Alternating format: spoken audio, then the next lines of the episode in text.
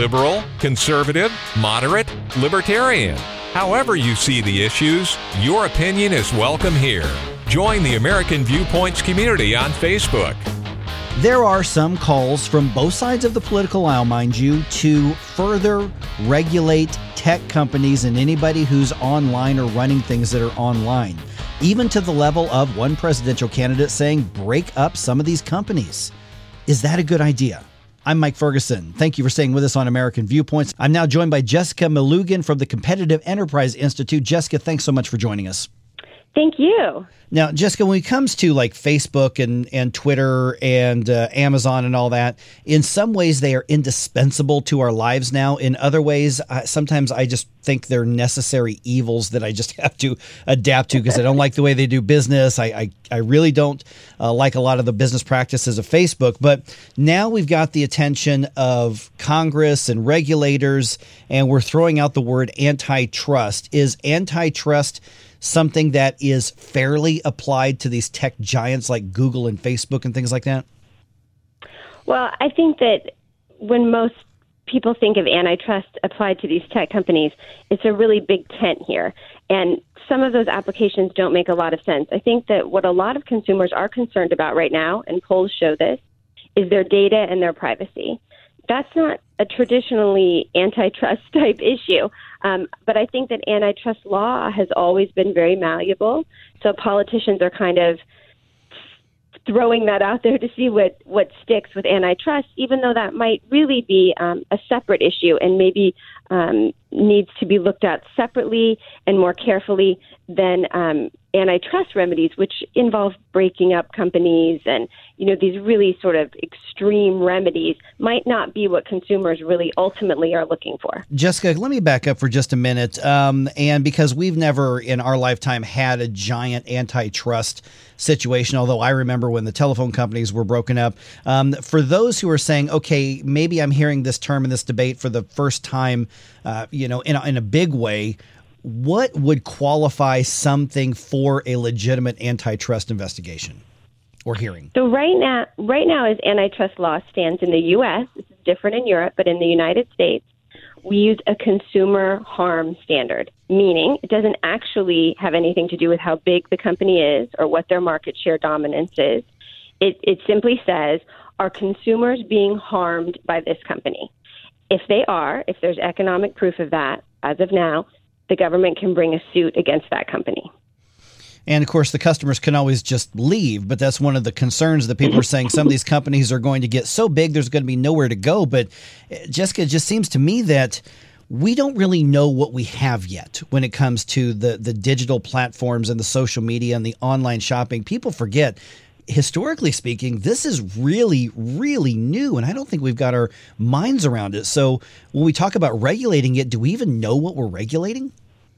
I don't think so, and I can say almost for certain that um, politicians inside the Beltway certainly don't know what they're regulating. That's obvious from the hearings last week. Um, it's so early on in our experiment with these online platforms, you know, relatively speaking. It would be such a shame um, to lock these companies in now with regulations because there's nothing to prevent the next big thing from coming along and displacing any of them. You know, there was a time where we thought MySpace um, or AOL or BlackBerry or any of these tech companies, oh, they're, they have such huge market control that no one could ever um, displace them. They're locked in. Well, that's obviously not been the case. You know, the next big thing comes along, and I it, the risk of regulating these companies now is that you prevent the next big thing. Let the market work.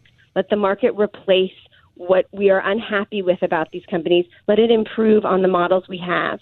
Um, and I think that to regulate it, it so often unintentionally locks these things these things in place, which is the opposite of what we want. Jessica, let me go back to what you were saying just a minute ago about the standards and the consumer harm. Uh, Facebook is a real good example of a $5 billion fine. There's all kinds of privacy concerns. There are censorship concerns. They're accused of trying to influence elections on it. Um, is that the kind of thing that is a good reason for regulators to look in? Or is this just a matter of what you were just saying? Hey, if they're behaving that badly, they're going to go somewhere else?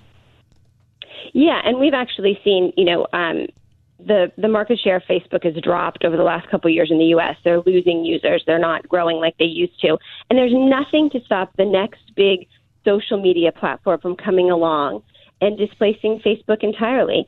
Um, and and the points you bring up are a great illustration of how you know there's so many issues involved here. Right? There's the privacy fine the Federal Trade Commission just issued, um, which you know that is more of a terms of service use thing that might be very legitimate.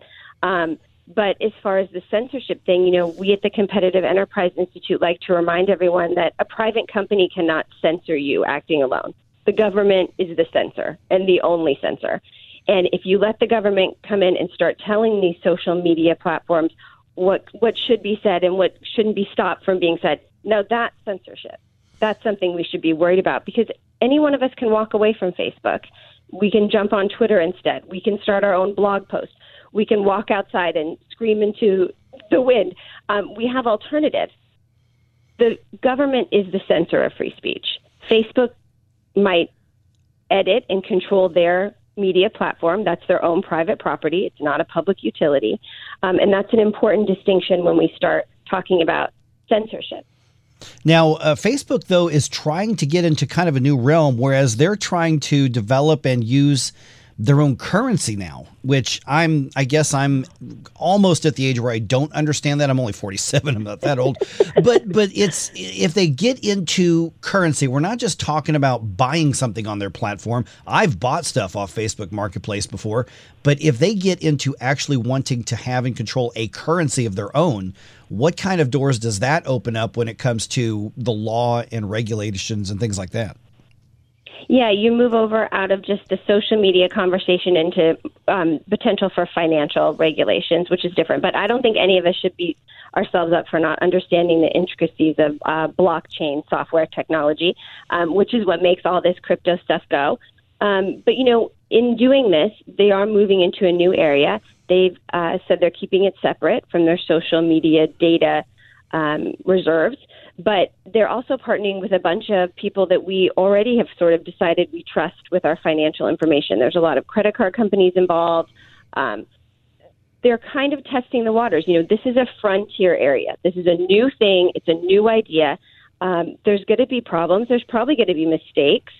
I, for one, would like to see it entered into. Let's see how the market corrects that. Let's see how they respond when those mistakes happen. Let's see what benefits blossom from this. And let's not cut off those corrections by regulating it before it even exists. That's what's fascinating. Facebook hasn't even, they're not even close to rolling this out. And already we've got Senate hearings about how it can be regulated. Um, I, I think that it's, it, it, we should be cautious and let's go slowly. This might be a great boon for consumers. This might be a service we, this is the next thing we feel like we can't live without. We don't know, but let's see what happens. Jessica, what is, in your opinion, the proper role of the federal government, in particular, and of regulators at this stage, or is there any role for them at this point in the entire game? And we've got we've got about a minute left. I think there's a lot of regulatory underbrush they could uh, clear away. Frankly, we could start with that. You know, there's been a lot of talk about how oh, these big companies just buy up their smaller competitors. Well, one of the reasons is because there's so many financial regulations on the small up and coming companies presenting an IPO that's become so expensive and so arduous that their only alternative to make money is to be bought out by these big guys. How about we get rid of some of those constraints and and let things work out a little bit more naturally? Maybe you'd see more competition to these big guys that way. Jessica, people want to keep up with with your work here through the Competitive Enterprise Institute, uh, and or just follow this because I think a lot of us we don't even really know how this affects us yet, although we know it affects us. What's the way to either be in touch with you or to follow your work on this? I would love it if people would come and learn more about all this um, from me and my colleagues at CEI.org. All right, Jessica, thank you so much for the time. Thank you for the insight. I have a feeling we'll probably be chatting again soon. I hope so. It was my pleasure. We've covered a lot of ground today, so the big question is what do you think? Go to the American Viewpoints Facebook page and make your voice heard there. Thank you so much for spending part of your weekend here with us in American Viewpoints. I'm Mike Ferguson. We'll talk to you again next week. Not completing high school is more of a social thing than it was an academic thing. Even though all these years have passed, I still had that longing to have my diploma. At age 30, Carissa finished her high school diploma. If you're even considering getting your high school diploma, you can do it. No one gets a diploma alone. If you're thinking of finishing your high school diploma, you have help. Find free adult education classes near you at finishyourdiploma.org. That's finishyourdiploma.org. Brought to you by the Dollar General Literacy Foundation and the Ad Council. It only takes a minute to find out if you may have prediabetes, and you can do it at doihaveprediabetes.org. But you're probably not going to, are you? Kids, work, listening to the radio. You're busy, which is great because busy people can't get prediabetes. Oh my, I read that wrong. they can. Should have worn my glasses. So visit doihaveprediabetes.org and take a short test because prediabetes can be reversed. Brought to you by the Ad Council and its pre diabetes awareness partners.